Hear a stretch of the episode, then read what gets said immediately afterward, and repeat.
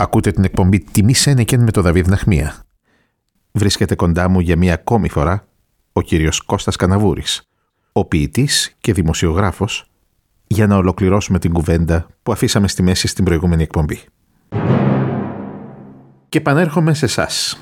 Η δραστηριότητά σας ως επιφυλιδογράφος όλα αυτά τα χρόνια πάντα μου έδειχνε μία βαθιά εμπλοκή. Κανείς δεν χρησιμοποιεί για παράδειγμα τόσο ποιητική γλώσσα μιλώντας για τόσο σκληρά θέματα. Δεν ακολουθώ κύριε Ναχμία κάποιο σχέδιο γράφοντας τα κείμενά μου όπως ένας ποιητής δεν ακολουθεί κάποιο σχέδιο γράφοντας τα ποίηματά του. Αυτό δεν σημαίνει ότι δεν ακολουθεί βεβαίως ένα τρόπο του υπάρχειν το οποίο τον οδηγεί να έχει ορισμένα αποτελέσματα τα οποία είτε λέγονται ποίηματα είτε λέγονται κείμενα είτε οτιδήποτε άλλο. Πάντως ο ποιητής δεν σταματάει πουθενά να υπάρχει στις, νομίζω, ναι. Νομίζω ναι, νομίζω ναι, τίποτα. Δεν σταματάει ο ποιητής να υπάρχει σε όλα τα πράγματα. Μετά από τόσα χρόνια η ποίηση και η επιφυλιδογραφία συναντιόνται με ένα περίεργο τρόπο χωρίς να χάνει το ένα από το άλλο, αλλά εμοδοτώντας το ένα το άλλο και κερδίζοντας το ένα από το άλλο. Θυμήθηκα για παράδειγμα αυτό το, ε, κατά την δική μου την άποψη, εξαιρετικό κείμενο που είχατε γράψει για ένα ζήτημα φλέγων εκείνη την εποχή που ήταν ε, η περιπέτεια αυτού του νεαρού. Α, ναι, ναι, ναι, ναι, ναι, του ανθρώπου που σκότωσαν με κλωτσιές ε, μέσα στην Ομόνια. Το δεν λέτε. Θα είχατε την καλοσύνη να μας το διαβάσετε. Βεβαίως, βεβαίως. Είναι τόσο λογικό εντός εισαγωγικών το λιντσάρισμα του Ζακ Κωστόπουλου ως αποτέλεσμα ενός προαναγγελθέντος θανάτου ώστε δεν μου φαίνεται παράλογο να αρχίσω να ουρλιάζω. Δεν ξέρω προς τα πού, πρώτα θέλω να αρχίσω να ουρλιάζω αδειάζοντας όσο γίνεται το ουρλιαχτό από μέσα μου και μαζί να ουρλιάξω ως επιχείρημα για να ακουστώ πάνω από τα επιχειρήματα, πάνω από το βουβό οριμαγδό των δικτύων, των διαδικτύων και των δικτυώσεων, για να ακουστώ πάνω από τους φωνιάδες. Είναι τόσο λογικό σε αυτά τα χρόνια τα δικά μας τα σακάτικα το λιντσάρισμα ενός παντελώς ανυπεράσπιστου ανθρώπου, ενός homo που μπορείς να τον σκοτώσεις σαν επιτελείς καθήκον ως ήρωας της καθημερινότητας, που θέλω να ουρλιάξω όπως ουρλιάζουν όλες οι μάνες όλων των ολοκαυτωμάτων ή να σιωπήσω ουρλιάζοντας προς τα μέσα όπως οι γυναίκες που ψάχνουν σιωπηλέ μέσα στην απέραντη σιωπή της ερήμου Ατακάμα τα οστά από το αίμα των παιδιών τους. Να ουρλιάξω γιατί πώς αλλιώς να πεις στο θηρίο ότι και το αίμα από οστά είναι καμωμένο; Από λέξεις οστών που τις τσακίζεις με κλωτσιές. Τη λέξη μέτωπο, τη λέξη ζυγωματικά, τη λέξη ειρηνικός το τη λέξη άνω και κάτω ή αγώνα, όλα αυτά τα οστά που φτιάχνουν το αίμα της ζωής μας. Τα τσακίζεις και θέλω να ουρλιάξω γιατί δεν προλαβαίνω αλλιώς. Όταν τσακίζονται τα οστά δεν υπάρχει άλλη γλώσσα από το ουρλιαχτό που είναι οργή, πόνος, φόβος θανάτου. Δεν υπάρχει άλλο επιχείρημα όταν το ίδιο το φωνικό γίνεται επιχείρημα, αιτιολογείται, εκδοχολογείται, νομολογείται μπαίνει ακόμα και σε δημοσκοπική διαδικασία συμπληρώνοντας την αστυνομική ράβδο. Ένα μπέγνιο δηλαδή. Πράγμα που σημαίνει ότι το φωνικό μετατρέπεται σε υλικό πλεκτάνης και η τυχεότητα σε φασιστική υποδομή της ταξικής κοινωνίας. Άλλωστε, ο φασισμός αρέσκεται στο μεταβολισμό του φόνου, στην εξαλλαγή και τη μεταφορά του από την περιοχή της Φρίκης στην περιοχή μιας ακατάσχετης δικαιικής αυτοτέλειας του ισχυρού. Οπότε το θύμα δεν υφίσταται, άρα και ο φασισμός. Γι' αυτό θέλω να ουρλιάξω. Γι' αυτόν τον περιστατικό φασισμό που μας κατακλίζει και μας κάνει σαν τα μούτρα του. Γι' αυτόν τον φασισμό που μας εμποδίζει να δούμε ότι ο Ζακ Κωστόπουλος όμως υπάρχει πια ως μέγας νεκρός. Όχι για αυτό που ήταν εν ζωή, αλλά γιατί θανατώθηκε επειδή ήταν ανυπεράσπιστος. Εκεί ακριβώς στη στιγμή και στον τρόπο θανάτου, στον κρίσιμο αναβαθμό που η ζωή και ο θάνατος διαμείβονται ως τελικός υπερσυντέλικος των πάντων. δικάστηκε, καταδικάστηκε και εκτελέστηκε επί τόπου για πάντα. Ένα στιγμιαίο έγκλημα που έρχεται από παντού και διαρκεί για πάντα. Γι' αυτό ανήκει στη χωρία των μεγάλων νεκρών. Η μετά θάνατον επωνυμία του, ο μετά θάνατον σάλος, λόγω αυτής, συσκοτίζει το μέγα έγκλημα, τον θάνατο των ανωνύμων, τον αφηνιασμένο καλπασμό της άρρητης επιθυμίας για θάνατο των ανυπεράσπιστων ως μοναδικού πεδίου άσκησης εξουσίας των φοβισμένων, που τριγυρνάει όλο και πιο αγριεμένα ψάχνοντας ευκαιρία να σκοτώσει ατιμόρυτα. Και εγώ θέλω να ουρλιάξω με ένα ουρλιαχτό πιο βαθύ από την οργή και προς τα μέσα και προς τα έξω με ένα ουρλιαχτό που πατάει πάνω σε σπασμένα γυαλιά που έχει σπασμένα γυαλιά στο λαρίνγκι για να απαντήσω σε εκείνους που έχουν ψυχή από σπασμένα γυαλιά σε εκείνους που πεινούν για το επόμενο φωνικό που θα ταΐζει το σπασμένο μυαλό τους. Θέλω να ουρλιάξω για να πω ότι φοβάμαι τους φοβισμένους που δεν θέλουν να χάσουν το φόβο τους. Τη μόνη τους περιουσία.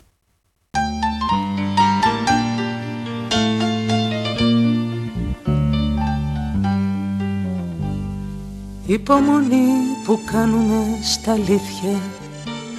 Να είμαστε μέρα όλο μαζί και νύχτα. Στα γραφεία και στις φάμπρικες δεκάδες. Και στους δρόμους των χιλιάδων οι χιλιάδες. Οι εκατό, οι δέκα και οι διακόσι Ο διπλανός μας απειλεί να μας σκοτώσει έχει νεύρα από το πρωί, έχει άρρωστο παιδί Κι η κοπέλα στο γραφείο φτιάχνει σάντουιτς για δύο. Στο λεωφορείο σπρώχνουν όλοι οι άνθρωποι μας διώχνουν. Κι όμως πάντα μαζί Έτσι είναι η ζωή κι όμως πάντα μαζί. Έτσι είναι η ζωή Καλά είναι κι έτσι. Κι όμως πάντα μαζί ολόκληρη ζωή Καλά είναι κι έτσι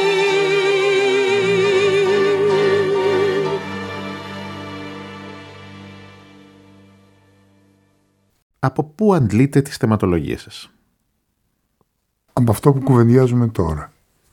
Από το μικρόφωνο που είναι μπροστά μου από το φως που πέφτει και κάπως έτσι με τυφλώνει και δεν μπορώ να δω καλά τα σύμφωνα. Από το πόμολο της πόρτας που δεν ξέρω αν θα ανοίξει, αν δεν θα ανοίξει και τι θα δω πίσω όταν θα ανοίξει η πόρτα. Ξέρω ότι θα δω το διάδρομο, αλλά θα είναι ο ίδιος. Από τον άνθρωπο που θα περάσει την ώρα που θα ανοίξει την πόρτα και θα περνάει κάποιος που δεν τον ξέρω ή που τον ξέρω που θα αγκαλιαστούμε, που θα σκοντάψουμε σε αυτόν, που θα βγω από το κτίριο αυτό και θα είναι βράδυ, που θα βρέχει, που δεν θα βρέχει, που κάποιος θα μου πει γεια σου ή δεν θα μου πει. Κάποιος θα με χαιρετήσει ή δεν θα με χαιρετήσει. Τη σιωπή που θα με ακολουθεί σαν ένα σκυλί. Από τη σιωπή που θα αφηνιάζει την ώρα που περνάω τη διάβαση μαζί με τα μαρσαρίσματα των λεωφορείων. Από όλα αυτά και από πολλά άλλα. Έχετε διαβάσει πολύ κύριε Καναβούρη. Αυτό φαίνεται. Θα μπορούσατε να μου μιλάτε έτσι αν δεν είχατε διαβάσει πολύ; Νομίζω όχι, για να είμαι ειλικρινής. Αλλά όμως, εάν το διάβασμα δεν με είχε οδηγήσει στους άλλους ανθρώπους, πάλι δεν θα μπορούσα να σας μιλάω πολύ. Οπότε τελικά η κουλτούρα είναι αυτό το ίζημα. Αυτό η κουλτούρα είναι ο άλλος άνθρωπος. Η κουλτούρα κύριε Ναχμία είναι το εγώ είναι ο άλλος που σας έλεγα την άλλη φορά του Ρεμπό. Εγώ είναι ο άλλος. Είναι αυτός ο άνθρωπος που βραδιάζει και ξημερώνει δίπλα μας. Είναι αυτή η αγάπη που υπάρχει, ο έρωτας, το βράδυ που έρχεται. Αυτό το πολυπληθές αφιλόσοφο ανθρώπινο κοπάδι, το προφάνουμ βούλγους, αυτή η αφώτιστη από τη τέχνης στην αχτίδα νέη, μια φράση που δανείστηκα από τον στρατή Μυριβίλη, αυτοί οι περιπλανόμενοι νέοι που πλημμύρισαν τις πόλεις, τι μπορούν κύριε Καναβούρη να περιμένουν από τη ζωή τους αργότερα; τα πάντα. Μπορούν να περιμένουν τα πάντα και να διεκδικούν τα πάντα αρκεί να αναλαμβάνουν τις ευθύνες των επιλογών τους. Και καταναλώνοντας το χρόνο τους έτσι, ως περιπλανόμενες γενικότητες, μπορούν ακόμα να καταφέρουν Φυσικά. τα πάντα. Δεν θα Φυσικά. τους συνθλίψει η πραγματικότητα. Υπάρχει μεγαλύτερη περιπλανόμενη γενικότητα από τη γενικότητα από την οποία γεννήθηκε το ανθρώπινο γένος. Είναι μια αμοιβάδα που γεννήθηκε το ανθρώπινο γένος. Αναπαράχθηκε με τον ίδιο τον εαυτό. Γιατί να κατηγορήσουμε κάποιον; Αλλά η αναπαραγωγή είναι επαρκής για να λέγεται κάποιος άνθρωπος; Η αναπαραγωγή είναι η απαραίτητη συνθήκη. Αλλά όμως όχι και η μοναδική, έτσι. Βεβαίως. Τι είναι ο άνθρωπος; Ο άνθρωπος είναι ο εαυτός του. Ο εαυτός του ανακαλύπτει τον εαυτό του και ο εαυτός του αναπαράγει τον εαυτό του και ο εαυτός του πολλαπλασιάζεται και ο εαυτός του αναπαράγεται πάντοτε πολλαπλασιασμένος και ο πολλαπλασιασμένος εαυτός του αυξάνεται και αυξάνεται και αυξάνεται και ξανά ανακαλύπτει τον ίδιο του τον εαυτό. Αυτό είναι ο εαυτός. Και συνεχίζεται. Δεν σταματάει να σας πω ένα συμβολικό πράγμα. Όταν κατέβηκε ο Άμστρογκ στη Σελήνη και είπε ένα μικρό βήμα για μένα, ένα μεγάλο για την ανθρωπότητα, δεν είναι ο λιγότερο βήμα από όταν κατέβηκε ο Φρανσουά Βιγιόν στη φυλακή. Δεν είναι ο λιγότερο βήμα από όταν ο Μέγας Μαρκίσιος, ο Ντεσάντ, έγραφε με το αίμα του και με τα περιτώματά του ένα όχι απλώς ρηξικέλευθο, ένα, ένα φοβερό κείμενο. Δεν είναι ο λιγότερο βήμα από όταν μια γυναίκα που βιάστηκε στην Αφρική βγήκε και το είπε στον κόσμο. Δεν είναι ο λιγότερο βήμα από όταν έγινε μια έκρηξη και έπεσε ο ορκοπόταμος. Όλα είναι βήματα του ίδιου ανθρώπου. Και ο άνθρωπος ο οποίος διανύει το βίο του διασκεδάζοντας και δεν κάνει κανένα από όλα αυτά τα βήματα συμπεριλαμβάνεται στο στοχασμό σας; Και αυτό συμπεριλαμβάνεται. Οι πάντες. Είναι λείπασμα όμως.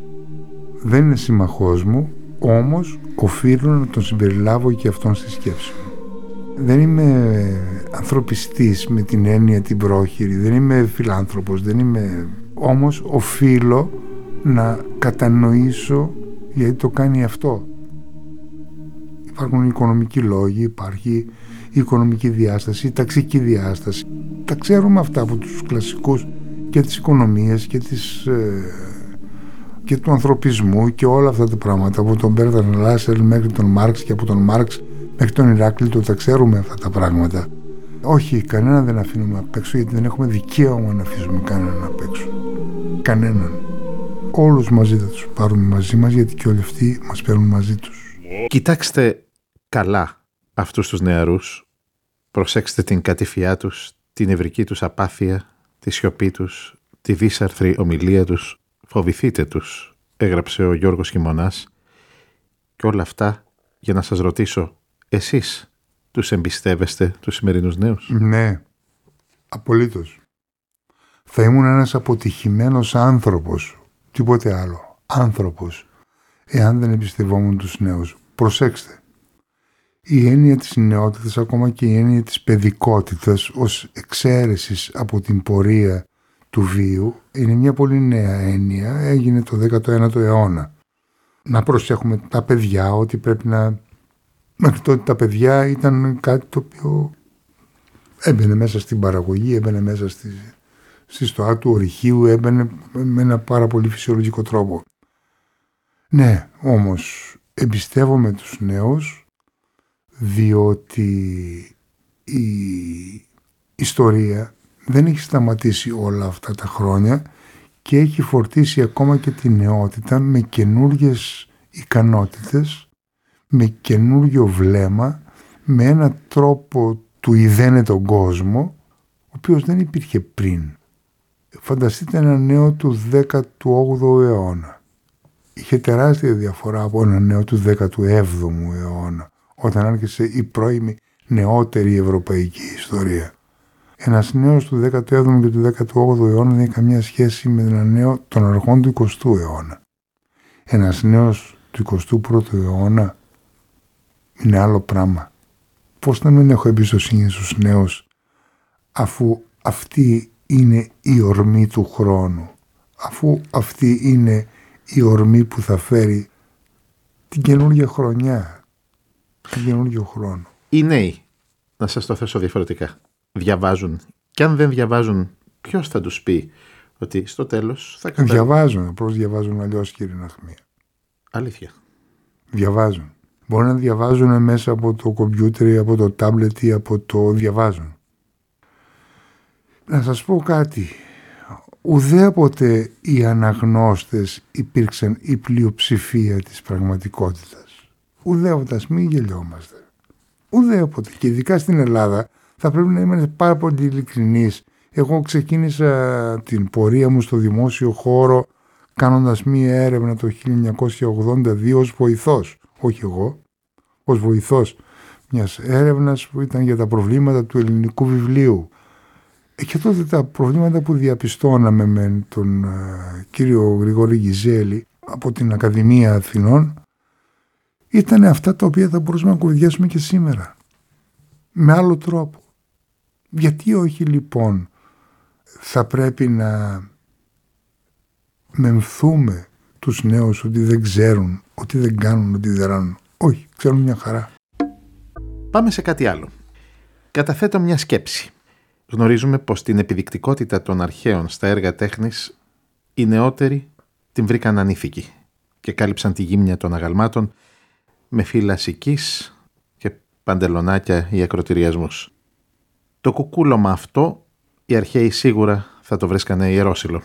Εσείς τι λέτε πως θεωρεί η σημερινή κοινωνία μας ανήθικο και ακόμα τι θεωρείτε εσείς ανήθικο στο επίπεδο της τέχνης; Εφόσον υπάρχει πρόθεση τέχνης, δεν υπάρχει τίποτα ανήθικο.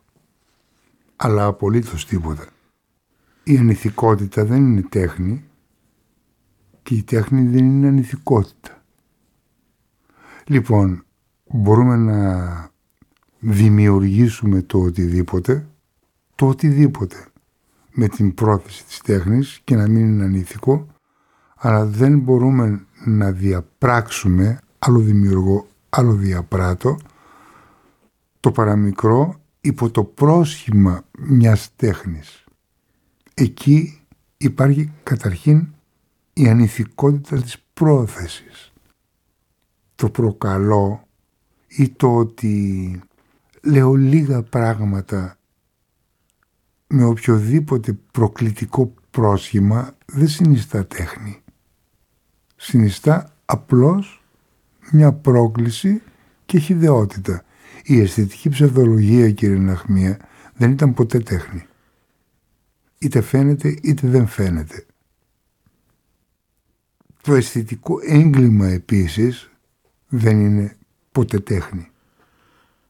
Έτσι δεν είναι. Έστω και αν η πρόθεση αυτού που το έκανε ήταν καλή. Όχι. Όταν διαπράττεις ένα αισθητικό έγκλημα, ξέρεις πάρα πολύ καλά ότι διαπράττεις ένα αισθητικό έγκλημα. Θα μπορούσατε να μου δώσετε ένα παράδειγμα ενός τέτοιου εγκλήματος; Το οποίο όμως δεν είναι προκλητικό, δεν είναι γυμνό, δεν είναι... Όχι βέβαια. Ναι, θεωρώ αισθητικό έγκλημα το άγαλμα της Μελίνας Μερκούρης απέναντι από το... Από, το, στήλους, από τους στήλους του Ολυμπίου Διός. Και διότι είναι αυτό που είναι και διότι συγγενεύει με τους στήλους του Ολυμπίου Διός. Είναι αισθητικό έγκλημα χώρου, τόπου, ιστορίας και κατάστασης. Εσείς λοιπόν μαντεύετε μια πρόθεση η οποία ήταν σαθρή πίσω από αυτή την ανέγερση. Ε, Αυτό είναι δηλαδή που Όχι, μαντεύω μία αδιαφορία για το τι εστί αυτό που έγινε. Και η διαφορία είναι το ίδιο έγκλημα με αυτό που σας έλεγα προηγουμένως. Ακριβώς. Είναι και η άγνοια ένα τέτοιο έγκλημα; Όχι, δεν είναι η άγνοια. Δεν δικαιούται κανείς όταν κάνει αυτό το πράγμα, δεν δικαιούται να έχει άγνοια όταν είναι κανείς πολιτικός, εκτός από τα δικαιώματα που απολαμβάνει, γιατί απολαμβάνει πολλά δικαιώματα, χάνει και κάποια.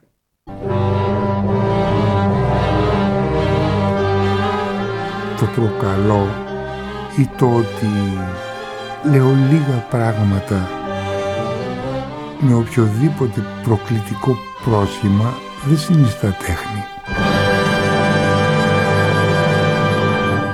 Ακούτε την εκπομπή «Τιμή Σένεκεν» με τον Δαβίδ Ναχμία.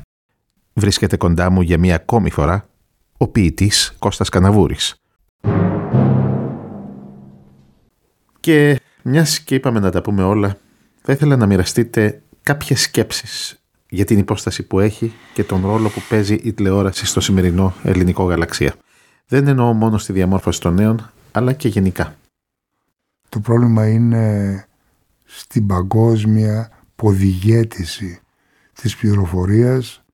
Η ποδηγέτηση είναι ένα τρομακτικό πρόβλημα, το οποίο πια τίνει να αποκτήσει διαστάσεις κανονικού φασισμού. Δεν παίζει κεντρικό ρόλο σε αυτό η τηλεόραση, κεντρικό. Όχι πια. Θεωρώ ότι το διαδίκτυο είναι αυτό που παίζει το κεντρικό ρόλο. Και εξ αυτού, μπορεί λέτε να είναι κάποιος διαφορετικός σε έναν κόσμο όπου οι άνθρωποι είναι ίδιοι σε τόσα πολλά επίπεδα μέσα από την ομογενοποίηση ναι, ναι, του διαδικτύου; ναι, μπορεί. Μπορεί να είναι. Οι δυνατότητες του βεβαίως είναι απολύτως περιορισμένες, όμως σκεφτείτε σε κάθε δευτερόλεπτο της ανθρωπότητας πόσα χιλιάδες χρόνια βιωμένου χρόνου υπάρχουν και τι παράγεται στο κάθε δευτερόλεπτο μέσα σε αυτό το άπειρο των ανθρωπίνων σχέσεων. Ξέρετε τι συμβαίνει αυτή τη στιγμή στο κάθε δευτερόλεπτο που εμείς μιλάμε. Τα πάντα. Αυτό είναι το παν. Αυτό είναι ο άνθρωπος. Αυτό είναι το εν και το παν. Ποιανόν η κουλτούρα τελικά έχει επιβληθεί σήμερα ως κρατεά σε αυτόν τον πνευματικό τόπο που λέγεται Ελλάδα; Υπάρχει μια ομογενοποίηση της κουλτούρας και αυτός είναι ο μεγαλύτερος κίνδυνος. Δηλαδή, αν δείτε τα ρούχα που φορούν στην Ινδία και τα ρούχα που φορούν στην Παταγωνία και τα ρούχα που φορούν στη Μακεδονία, μας, Μακεδονία μας, και τα ρούχα που φορούν στην ε, Ιρλανδία, στην Ισλανδία και στην Εσθονία είναι τα ίδια. Τα αυτοκίνητα που κυκλοφορούν είναι τα ίδια. Οι μάρκες που κυκλοφορούν είναι οι ίδιες. Τα τραγούδια που είναι η κυρίαρχη κουλτούρα είναι τα ίδια. Παρότι υπάρχει, σας βεβαιώ, το ξέρετε καλύτερα από μένα αυτό και το λέω και το εννοώ, ότι υπάρχει μια απίστευτη ωραιότητα στην ποικιλομορφία της μουσικής. Απίστευτη την οποία όμως ένας της Εσθονίας δεν μπορεί να την ακούσει, δεν μπορεί να αντιληφθεί αυτή την ωραιότητα γιατί έχει την ομογενοποίηση της κουλτούρας φορώντας τα ίδια ρούχα με την Ινδία αλλά τη μουσική της Ινδίας δεν μπορεί να την ακούσει. Δηλαδή τη βαθύτερη ψυχή της Ινδίας δεν μπορεί να την ακούσει. Και αυτός που είναι στην Παταγωνία δεν μπορεί να ακούσει τη βαθύτερη ψυχή της ε, Πορτογαλίας. Ποιος θα ακούσει την Αμάλια Ροντρίγκες, ας πούμε; Είστε πολύ πλούσιος, κύριε Καναβούρη. Είστε πλούσιος. Θεωρώ ναι, αυτό που έλεγε ο Νίκος Καρούζος. Να ζεις μέσα στην αφάνταστη πολυτέλεια των λέξεων. Τι είναι αυτό που σας ενοχλεί και σας προβληματίζει περισσότερο στην Ελλάδα, κύριε Κώστα Καναβούρη. Η Ελλάδα είναι μια χώρα πάρα πολύ ρημαγμένη από την ε, καταβολή της, από την καταγωγική της στιγμή. Είναι μια πάρα πολύ νέα χώρα, είναι νεότερη χώρα ακόμα για τις Ηνωμένες Πολιτείες η Ελλάδα, έτσι. Μην το ξεχνάμε αυτό. Άλλο ο ελλαδικός άνθρωπος, γεωγραφικά και αργότερα συναισθηματικά και αργότερα πολιτικά και αργότερα είναι ένα πολύπλοκο πράγμα ο ελλαδικός άνθρωπος. Η Ελλάδα όμως είναι μια χώρα εξαιρετικά τραγικών ιδιωτήτων διότι κατασκευάστηκε όπως όλα τα έθνη, όπως όλες οι χώρες πάνω σε ζωτικά ψεύδη, μόνο που τα δικά μας ψεύδη ήταν πάρα πολύ μυθολογημένα, πολύ περισσότερο από άλλες χώρες. Το δικό μας έθνος κατασκευάστηκε επειδή έπρεπε να κατασκευαστεί βιαστικά πάρα πολύ βιαστικά για χάρη ενός δανείου. Αν δεν αποπληρώναμε το δάνειό μας στην Αγγλία δεν ξέρω αν θα ήμασταν ελεύθερη χώρα. Όσο και αν αυτό το πράγμα είναι ενοχλητικό. Λοιπόν, η Ελλάδα είναι ένας κικαιώνας από αλήθειες, ψεύδι, δάκρυα, μια ιστορία η οποία ακόμα δεν τολμούμε να την διερευνήσουμε, πάμε να τη διερευνήσουμε και γίνεται ο χαμός. Ακόμα και πρωθυπουργοί ομνίουν σε ψεύδι. Είναι ακόμα μια κινούμενη άμμος αυτό που εννοούμε την Ελλάδα ως έννοια. Και ξέρετε, πολλοί πνίγονται σε αυτή την κινούμενη άμμο. Είναι επικίνδυνο έδαφος αυτό που λέμε Ελλάδα. Ωραίο έδαφος, αλλά επικίνδυνο. Κύριε Καναβούρη, ποιος ήταν ο πατέρας σας; Ο πατέρας μου ήταν ένας σιωπηλός άνθρωπος ο οποίος είχε τα ευγενέστερα χέρια της τοπίας που γνώρισα ποτέ στη ζωή μου και τα ευγενέστερα μάτια της αγκαλιάς. Ένας άνθρωπος που δεν χάριζε, ένας άνθρωπος που χαριζόταν. Και αυτό είναι το σημαντικό. Ο πατέρας μου περπατούσε πάντοτε συλλογισμένος και συχνά περνούσε μέσα από την πραγματικότητα του περιβάλλοντος χρόνου δίχως να αντιλαμβάνεται τη σύμβαση των γύρω του γεγονότων. Θα μπορούσα να πω ότι ο πατέρας μου έτσι ήρεμα που συλλογιζόταν και περπατούσε επιστρέφοντας έχω την αίσθηση ότι πάντοτε κάπου επέστρεφε με εξίσου ήρεμες και σταθερού βηματισμού κινήσεις αθλήτως τη γενναιότητα της απόρριψης. Ύστερα από πολλά χρόνια νομίζω πως αρχίζω να αντιλαμβάνομαι μέσα στους χαλεπούς καιρούς της ακμάζουσας χιδεότητας ότι ο πατέρας μου ήταν ένας γενναίος άνδρας ως προς την ποιότητα της ύπαρξης που διεκδίκησε. Και ποτέ του δεν έπαψε να τη διεκδικεί μέχρι το τέλος και κυριολεκτικός εννοώ μέχρι το τελευταίο δευτερόλεπτο του επιθανάτιου ρόγχου, χωρίς ωστόσο να την καταφέρει. Δηλαδή ο πατέρας μου ήταν ένας άνδρας συνεπούς λύπης. Περπατούσε και συλλογιζόταν λες και δεν τον έβλεπε κανένας. Και πράγματι δεν τον έβλεπε κανένας. Όταν οι άνθρωποι περπατάνε έτσι, επιστρέφοντας διαρκώς αυτό που θα τους άξιζε να είναι, αλλά που ξέρουν ότι το είναι δεν συνέβη, τότε κανένας δεν τους βλέπει. Γιατί οι άνθρωποι σαν τον πατέρα μου διεκδικούν αλλιώς, αποσυρώμενοι, όχι παρετημένοι, διεκδικούν δια της ποιότητας της λύπης τους, που με τη σειρά της η λύπη δεν είναι κλαφθμυρισμός, αλλά πένθυμη χαρά συμμετοχής στην ροή των πραγμάτων όσο και αν τα πράγματα αλλάζουν. Εσύ θα είσαι εκεί, θα υπάρχεις και θα διεκδικείς ακόμα και δια της ήτας. Μερικές φορές κυρίως δια της ήτας. Διότι διαφορετικά δεν γίνεται, διαφορετικά δεν βγαίνει νόημα, άλλωστε το νόημα είναι που σε κάνει να βαδίζεις, όχι η ήττα. Αλήθεια κύριε Καναβούρη, επιτρέπετε να φοβάται η δημοκρατία την τρομοκρατία; Η δημοκρατία δεν επιτρέπεται να φοβάται, η δημοκρατία πρέπει να προσέχει. Και δημοκρατία είμαστε όλοι εμείς. Δημοκρατία είναι η κάθε στιγμή της δημοκρατίας. Δημοκρατία είναι αυτό που κάνουμε τώρα. Μια ελεύθερη συζήτηση.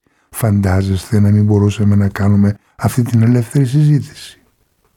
Δημοκρατία είναι η δημοκρατία της κοινή συνύπαρξης. Υπάρχει επαρκής δημοκρατία σήμερα στην Ελλάδα; Πουθενά στον κόσμο δεν υπάρχει επαρκής δημοκρατία. Αλλά γι' αυτό παλεύουμε. Και εδώ που είμαστε είναι επαρκέστερη δημοκρατία από ό,τι στο παρελθόν. Αυτή τη στιγμή κάνουμε μια ελεύθερη κουβέντα. Ποιος νίκησε; Η δημοκρατία νίκησε. Τι προφητεύετε για το μέλλον; Θα δεν προφητεύω. Δεν είμαι προφήτης, είμαι ποιητής.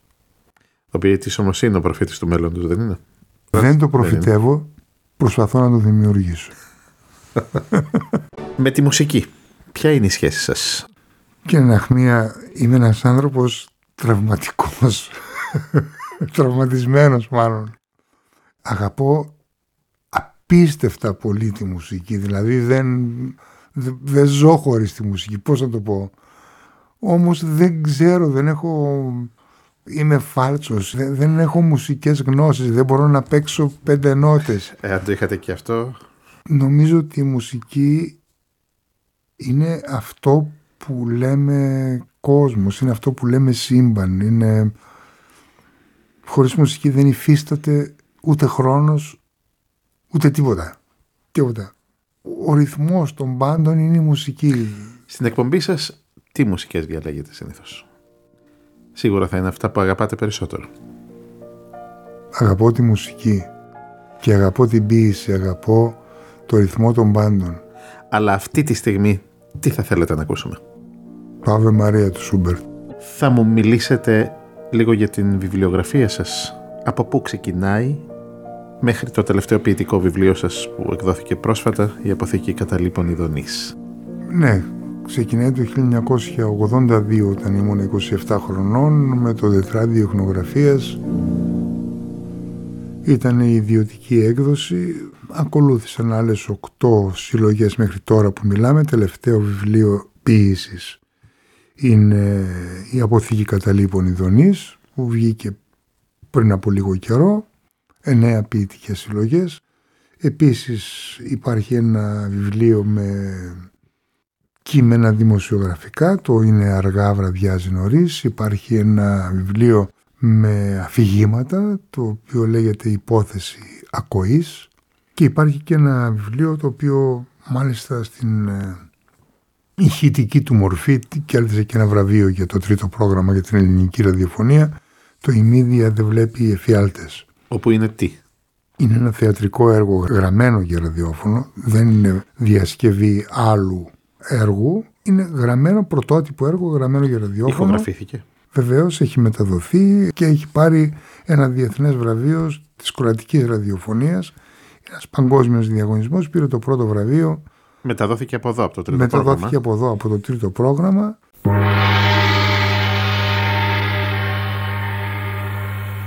Το θέατρο της Κυριακής στο τρίτο.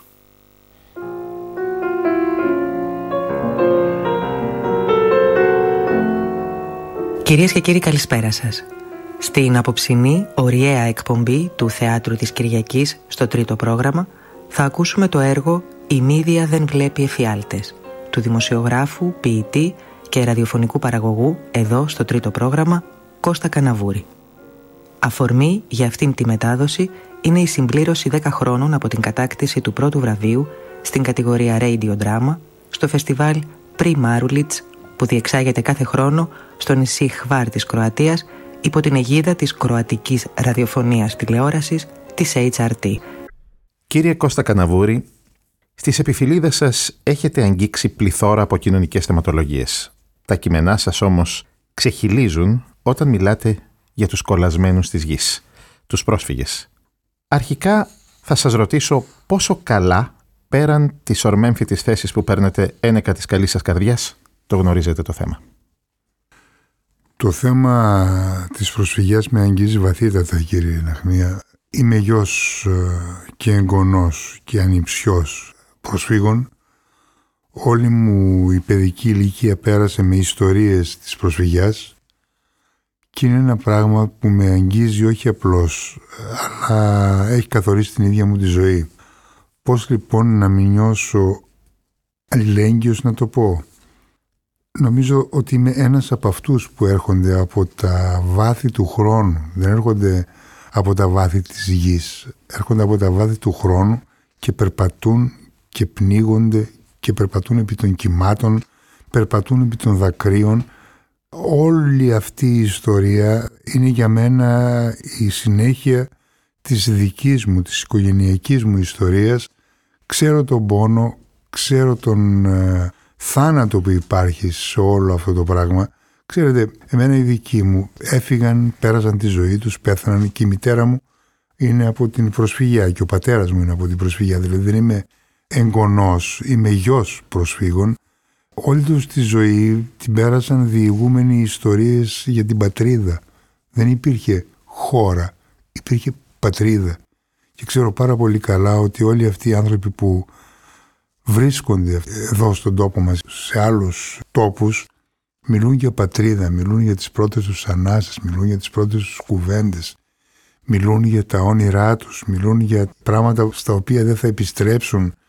Είναι φοβερό πράγμα, ξέρετε, να χάνεις την πατρίδα σου. Εγώ το ξέρω πάρα πολύ καλά αυτό. Σας έκανα όμως αυτή την ερώτηση, διότι πέραν του τηλεοπτικού οφθαλμοφανούς μιας και κανείς μας δεν έχει βρεθεί επί τόπου σε μία από αυτές τις τραγωδίες των τωρινών, των σύγχρονων μεταναστών, λένε πολλοί απλοί συμπολίτες μας, νησιώτες, που τους γνώρισαν στο πετσί τους, από κοντά, πως δεν είναι ακριβώς αυτό που φαίνεται μέσα από την κάμερα. Ποτέ δεν είναι αυτό ακριβώς που φαίνεται από την κάμερα. Πάντοτε είναι αυτό που φαίνεται μέσα από την ψυχή. Οι άνθρωποι αυτοί που ήρθαν από το πουθενά και βρίσκονται στο πουθενά, δεν βρίσκονται στην Ελλάδα, βρίσκονται στο πουθενά. Αν τους έλεγες ότι είναι στη Γαλλία, θα πίστευαν ότι είναι στη Γαλλία. Αν τους έλεγες ότι βρίσκονται στο Πουέρτο Ρίκο, θα πίστευαν ότι βρίσκονται στο Πουέρτο Ρίκο. Είναι άνθρωποι του πουθενά στο πουθενά. Μην περιμένουμε να είναι άγγελοι. Η φτώχεια δεν φτιάχνει αγγέλους. Η φτώχεια φτιάχνει τέρατα. Δεν πρέπει να έχουμε την απέτηση να δούμε μπροστά μας τα πλάσματα του παραδείσου που εξέπεσαν στη γη. Μπροστά μας έχουμε ανθρώπους ρημαγμένους και το ρημαδιό κάνει πολλά πράγματα άσχημα στις ψυχές και στα μυαλά των ανθρώπων. Και τόσο που είναι αυτοί οι άνθρωποι έτσι όπως είναι, μεγάλες ψυχές. Μπορείτε να φανταστείτε κύριε Ναχμία πόσα ρημαγμένα μυαλά που θα μπορούσαν να αποδώσουν στην ανθρωπότητα τεράστια κέρδη βρίσκονται ανάμεσα σε αυτούς τους ανθρώπους; Αν είχαν διοχετευτεί σωστά. Αν είχαν διοχετευτεί σωστά, αν μεγάλωναν σωστά, αν ζούσαν σωστά. Σωστά εννοώ φυσιολογικά, όχι τίποτα το ιδιαίτερο. Παρ' όλα αυτά, εγώ γνώρισα έναν ε, κρεοπόλη στοιχείο, ο οποίος μου είπε ότι του ανοίξαν το μαγαζί. Και το ρώτησα τι κλέψανε. Και αυτό έχει μεγάλη σημασία. Δεν κλέψανε κρέατα.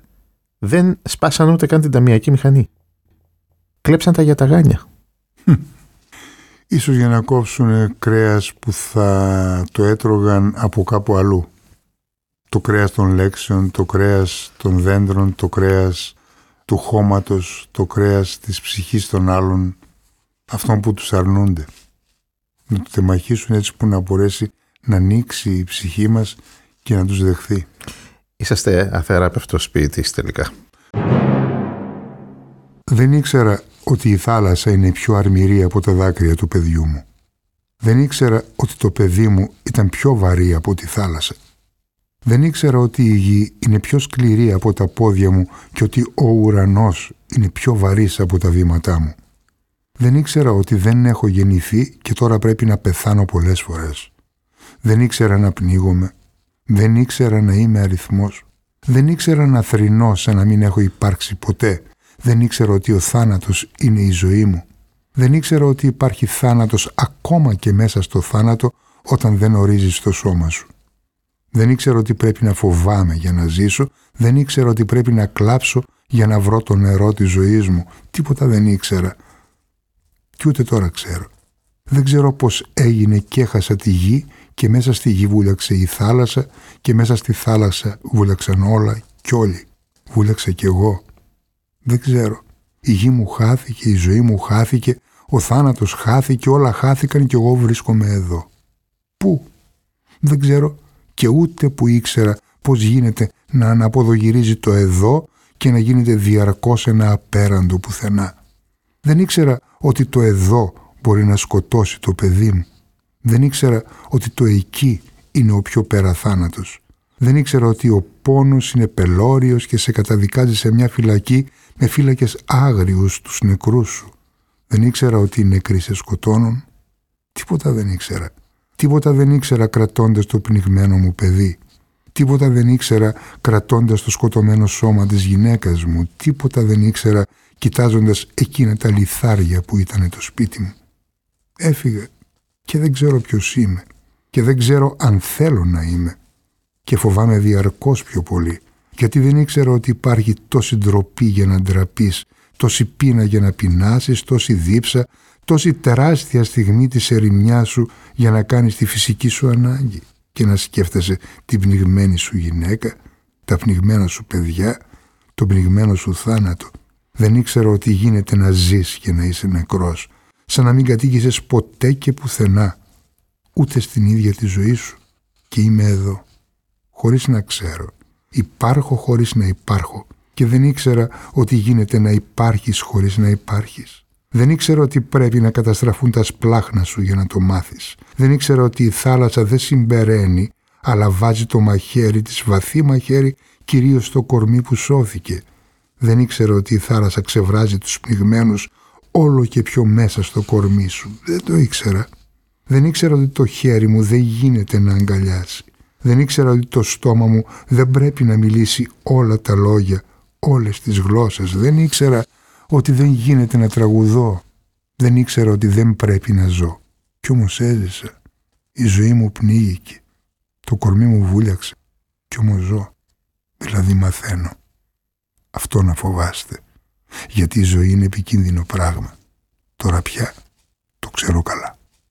Ακούτε την εκπομπή «Τιμή Σένεκεν» με τον Δαβίδ Ναχμία. Ο ποιητής, συγγραφέας και δοκιμιογράφος Κώστας Καναβούρης σήμερα στο Τιμή Σένεκεν.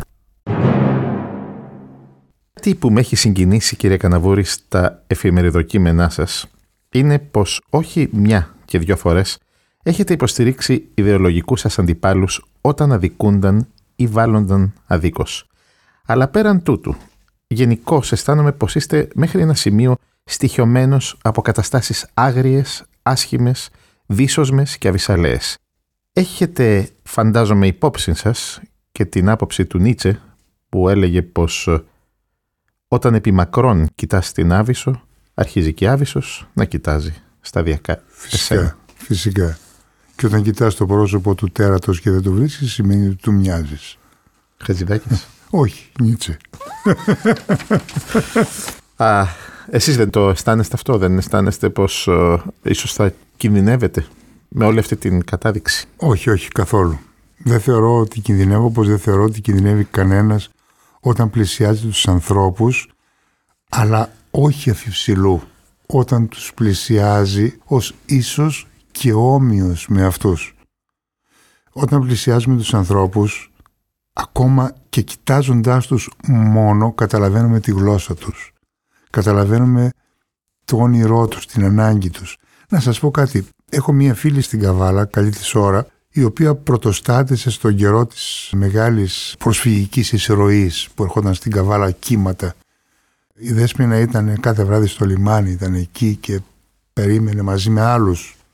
Έχει ένα ολόκληρο μπαούλο γεμάτο από μικρά δωράκια που της άφηναν.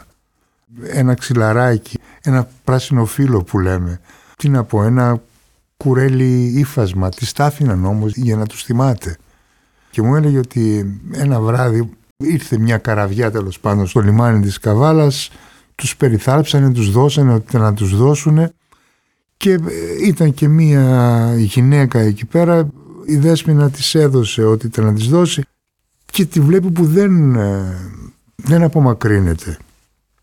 Και της λέει η Δέσποινα, ε, θες κάτι κοπέλα μου, θε, τι θες, θες κάτι, θέλω της λέει. Της λέει τι θες, να σ' αγκαλιάσω της λέει.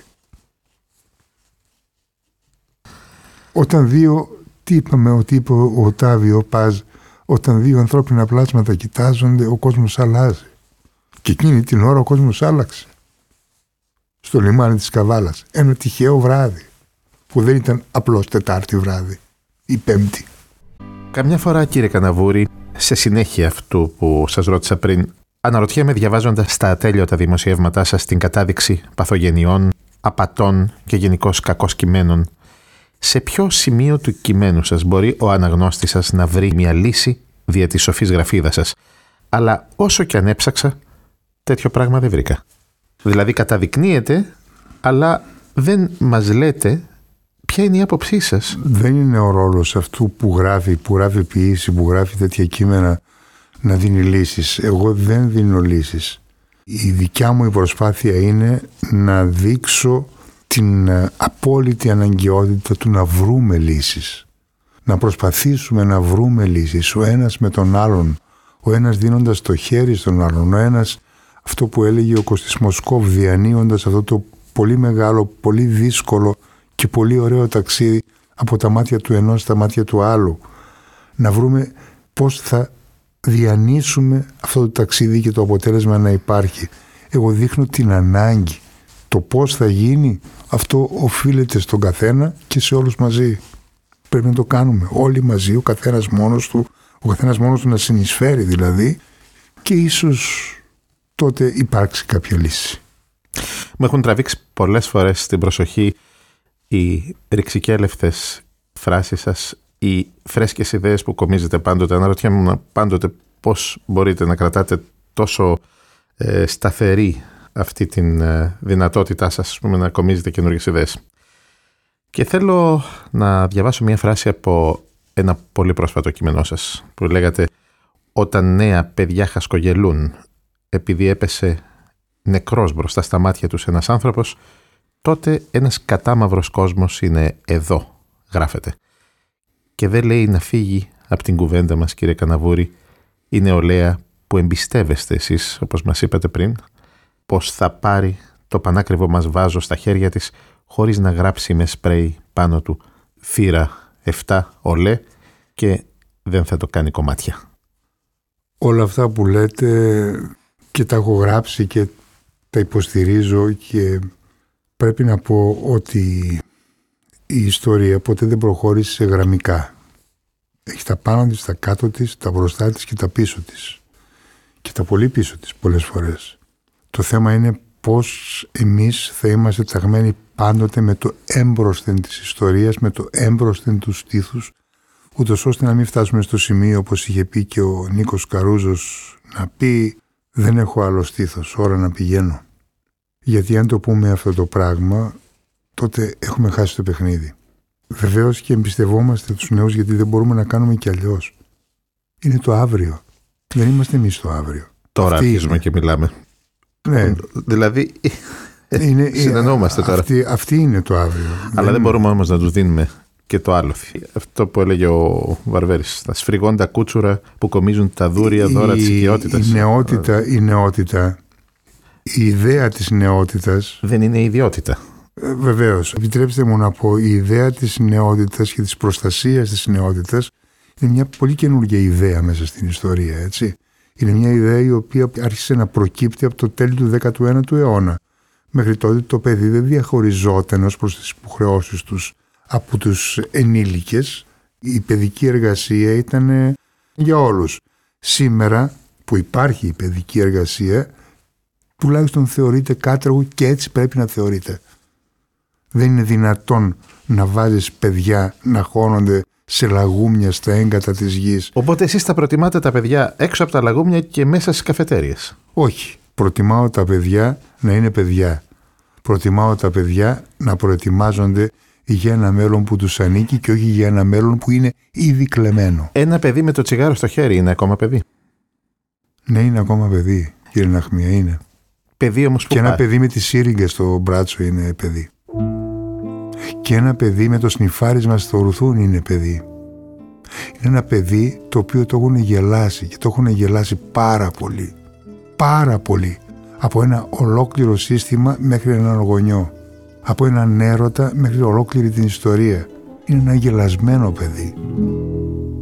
Πρέπει να είμαστε δημιουργικά επίοικείς με την νεότητα. Το δημιουργικά επίοικείς δεν σημαίνει ασίδωτη νεότητα, σημαίνει ότι τους καταλαβαίνεις και εξηγείς τι πρόκειται να πάθουν. Ξέρετε κύριε Ραχμία, η μοίρα μας είναι ο χαρακτήρας μας. Ας μην αφήσουμε τα παιδιά όχι απλώς να έχουν ένα χαρακτήρα τέτοιο που θα έχουν άσχημη μοίρα, ας μην αφήσουμε τα παιδιά να έχουν ένα χαρακτήρα που δεν θα είναι απλώς η μοίρα τους, θα είναι η τιμωρία τους. Δεν φταίνε για να τιμωρηθούν. Και από τα παιδιά να μεταπηδήσουμε σε έναν 65χρονο που σκότωσε τη γυναίκα του και πήγε και παραδόθηκε σε ένα τηλεοπτικό κανάλι. Θα, θα ήθελα να μου το σχολιάσετε αυτό. Αυτά είναι πράγματα της εποχής μας που, τι να πω, ε, Γιατί λέτε ότι... σε ευνηδιάζουν όλα αυτά τα πράγματα; Πώς τον μπέρδεψε με το αστυνομικό τμήμα ο Να σας πω κάτι. Φωνιάς; γιατί έχει εκτραχυνθεί τόσο πολύ η κατάσταση που νομίζουμε ότι η πραγματικότητα είναι το είδωλο της πραγματικότητας. Στο είδωλο όμως μπορείς να πεις ό,τι θες. Δεν είναι η πραγματικότητα. Μόλις πρόσφατα κάποιος ε, δημοσιογράφος πήγε και ζήτησε από ένα τόματο ταμιακό μηχάνημα, το ATM που λένε, είναι λάθος το ATM, είναι αλφαταφμή. Λοιπόν, πήγε και ζήτησε 100.000 ευρώ. Και δεν του έδωσε φυσιολογικά το, το, το μηχάνημα 100.000 Δεν νομίζω ευρώ. πως είχε κιόλας Και να το δώσει έγινε- και να είχε την Μα καλή και- πρόθεση. Μα ε, δεν υπήρξε ποτέ αυτό. Και αυτό έγινε γεγονός. Όταν υπάρχει τέτοια στρέβλωση, είναι πολύ εύκολο Εσείς πιστεύετε ότι αυτό ήταν ε, φτιαχτό, ήταν. ε, του κερατά φτιαχτό, κύριε Ναχμία. Του κερατά φτιαχτό. Δημοσιογράφοι είμαστε, επαγγελματίες είμαστε. 35 χρόνια δημοσιογράφος είμαι. Ξέρω πάρα πολύ καλά τι είναι φτιαχτό και τι δεν είναι φτιαχτό. Ξέρω πάρα πολύ καλά και θα μπορούσα και εγώ να το κάνω. Δεν το έχω κάνει ποτέ. Και ούτε πρόκειται να πάω να ζητήσω από μηχάνημα ένα ποίημα.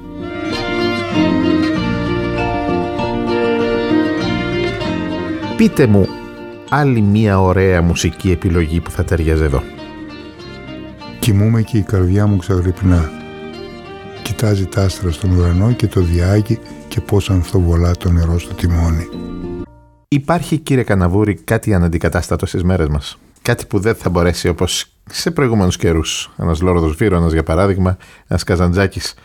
Αυτοί οι άνθρωποι βγήκαν μία φορά. Θα σας πω μια κουβέντα κύριε Ναχμιέ, την οποία πιστεύω πραγματικά πάρα πολύ, σχεδόν απόλυτα. Οι κλασικοί του μέλλοντος βρίσκονται ανάμεσά μας. Αλλά όταν θα είναι κλασικοί δεν θα είμαστε εμείς εκεί για να το χαρούμε. Και να δικαιωθούν από εμά. Ε, βέβαια. Κάποιοι άλλοι θα τους δικαιώσουν.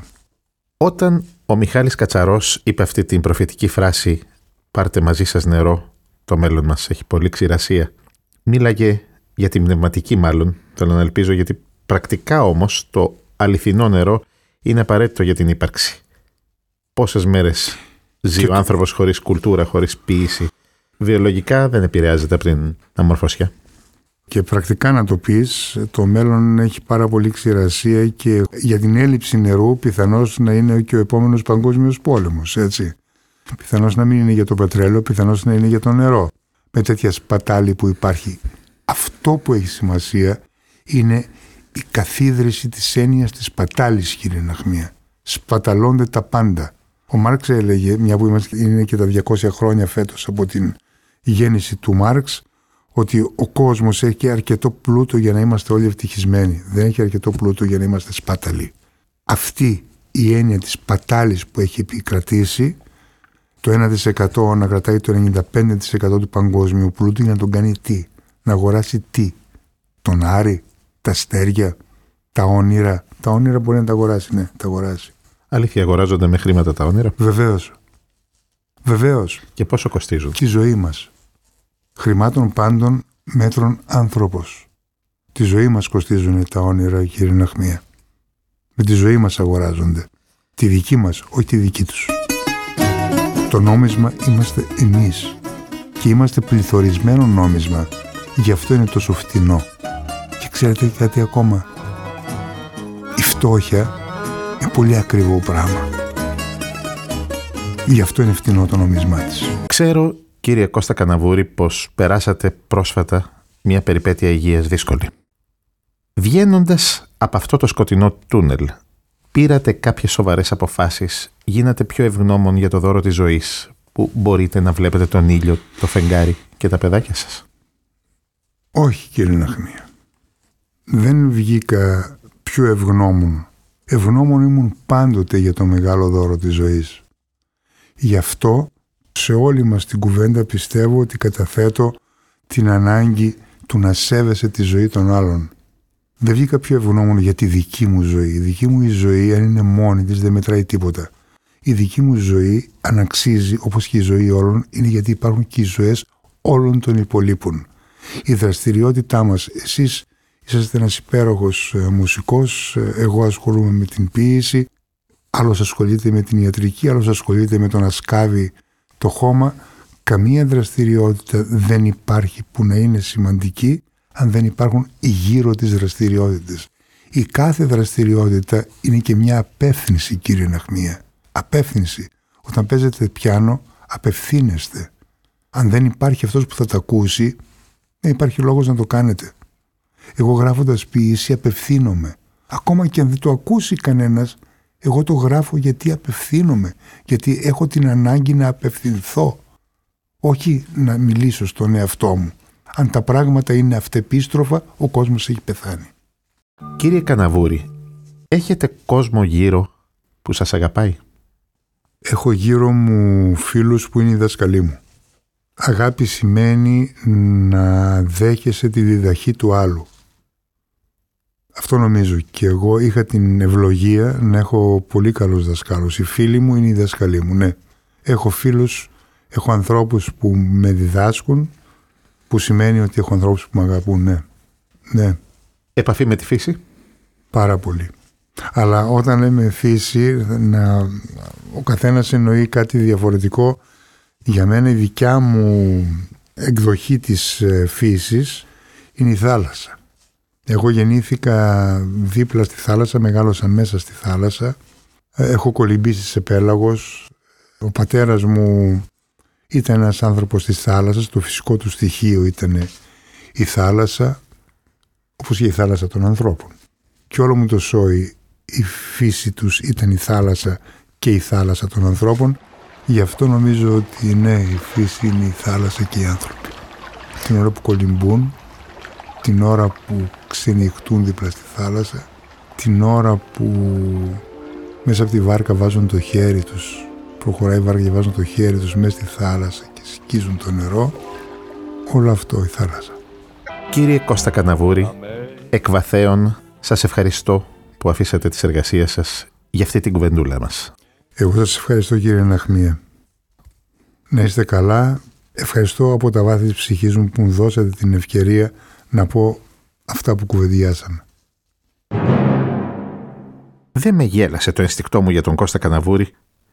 Μια απλή καλημέρα που ανταλλάσσαμε τόσα χρόνια εδώ στους διαδρόμους της ΕΡΤ, πριν πάει ο καθένας στη δουλειά του, και ο πελώριος σεβασμός όλων στο πρόσωπό του, συμπεριλαμβανομένων των τεχνικών ήχου με τους οποίους αμφότεροι συνεργαζόμαστε, μου έλεγε πως ένας υπέροχος κόσμος ήταν κρυμμένος εκεί πίσω.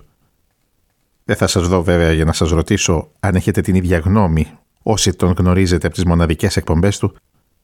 Απλά πιστεύω πως με την παρουσία του κουνήθηκαν λίγο από τη θέση τους και για σας και για μένα κάποιες από καιρό κοιμόμενες αξίες και αυτό, όπως και να το κάνουμε, είναι κάτι. Τιμή Σένεκεν για τον φιλόσοφο, δημοσιογράφο και ποιητή Κώστα Καναβούρη. Από το Δαβίδ Ναχμία, γεια σας.